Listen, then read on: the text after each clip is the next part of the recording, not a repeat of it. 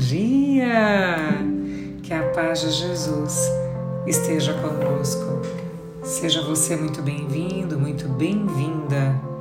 Eu sou Priscila Miranda e hoje, dia 7 de agosto de 2023, eu te faço um convite muito especial.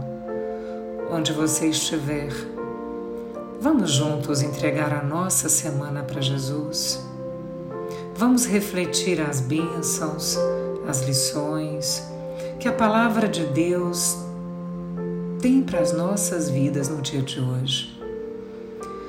E é nesse sentido, então, que nós estamos reunidos em nome do Pai, do Filho e do Espírito Santo. Livrai-nos, Senhor Jesus, pelo sinal da Santa Cruz e lavados pelo sangue precioso de Jesus, de todos os males os males que nos visitam nos nossos relacionamentos, no mundo externo e os males que também nós criamos dentro de nós. Que o Senhor nos abençoe hoje, que essa palavra possa nos libertar, possa abrir caminhos para que a gente possa se lembrar quem é de fato o centro das nossas vidas, nessa vida tão passageira, tão impermanente. E o Evangelho de hoje é de São Mateus, capítulo 14, versículos de 13 a 21. O Senhor esteja convosco, Ele está no meio de nós. Proclamação do Evangelho de Jesus Cristo, segundo Mateus. Glória a vós, Senhor. Naquele tempo, quando soube da morte de João Batista, Jesus partiu e foi de barco para um lugar deserto e afastado.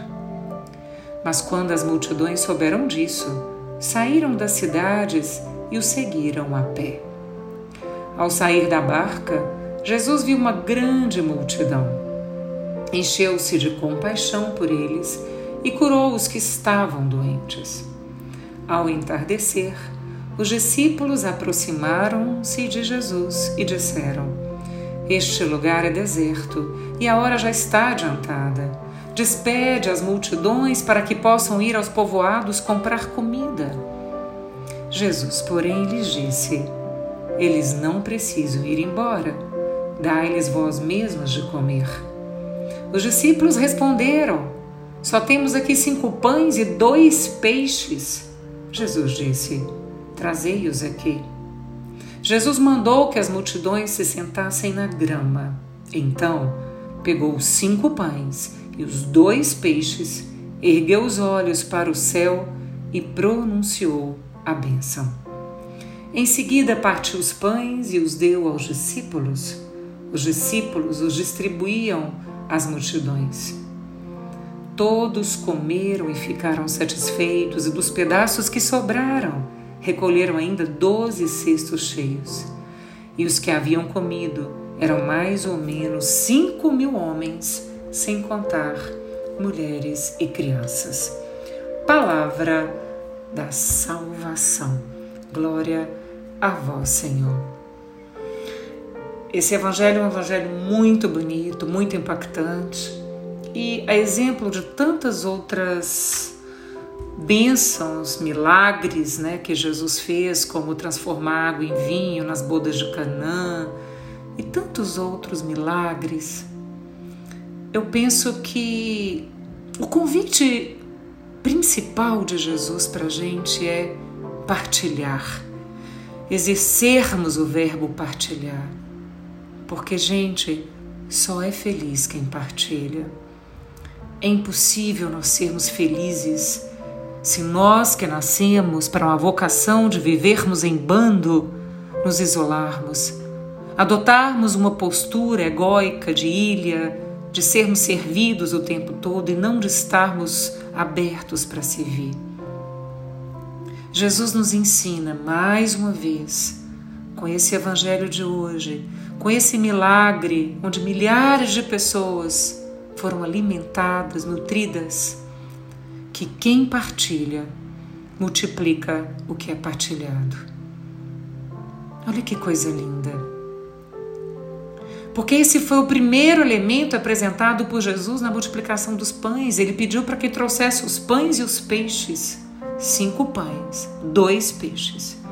Que alimentou mais de cinco mil pessoas, fora as crianças e as mulheres. Esse elemento apresentado por Jesus, que é a partilha, vai muito além da materialidade. A missão que nos inspira desde que Jesus morreu na cruz por mim e por você é a missão do movimento, da intensidade dos passos de Jesus. Jesus nos diz, nos adverte: avance, ensine, cure, vá além dos mares, suba na barca, atravesse, dê passos no amor, na partilha, na misericórdia. A partir da multiplicação dos pães e dos peixes, Jesus nos ensina sobre o pão da vida.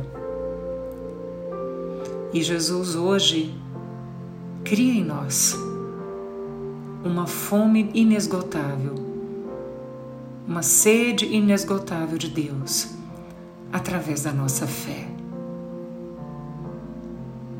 Jesus matou a fome daquela gente com o alimento que ele multiplicou no monte. Mas o alimento de que nós precisamos e que devemos nos esforçar para encontrar é o próprio Jesus, a quem nós alcançaremos pela fé, pela fé. Acreditar em Jesus e viver dessa fé é alimentar-se com alimento que leva à vida eterna. O povo queria muito, esperava muito um Jesus poderoso capaz de derrotar os romanos, os opressores, e que lhe garantisse o pão deste mundo sem esforço e sem trabalho. E Jesus reage. Trabalhai pelo alimento que dura até a vida eterna e qual é, gente, o alimento que dura até a vida eterna? É o próprio Jesus. E o que é que significa trabalhar por Ele próprio? É pôr em prática o primeiro e o segundo mandamentos. Vamos lembrar que é amar a Deus sobre todas as coisas, com todo o nosso entendimento, com toda a nossa força. E o segundo mandamento, amar o outro, o irmão, aquele que nos incomoda, aquele que quer nos irritar, aquele que às vezes tira a nossa paz. Amá-lo como nós desejamos ser amados. Sejamos realmente bons naquilo que nós fazemos, mas sejamos acima de tudo aqueles que buscam por Jesus.